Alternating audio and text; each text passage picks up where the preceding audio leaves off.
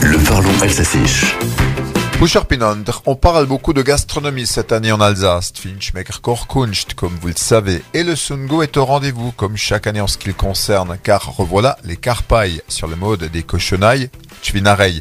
Les carpailles qui deviendraient alors Korpfarei en alsacien. On demandera au cuisinier. Carpaille vient de carpe, Korpfa, et le Sungo est connu de longue date pour être le pays de la carpe frite, qu'on appelle aussi Korpfa en alsacien.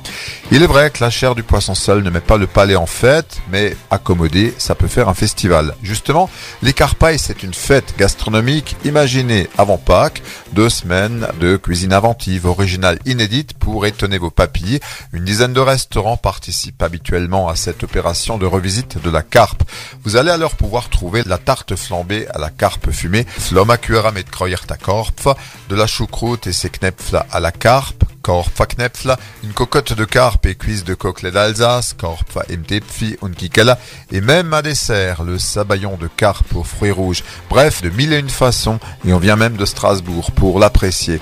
Vous trouverez la liste des restaurants participants sur carpe-frites.fr, les carpailles dans le Sungo du 24 mars au 7 avril, Korpfa zum Friayor, fête dans l'assiette, mais aussi fête du printemps.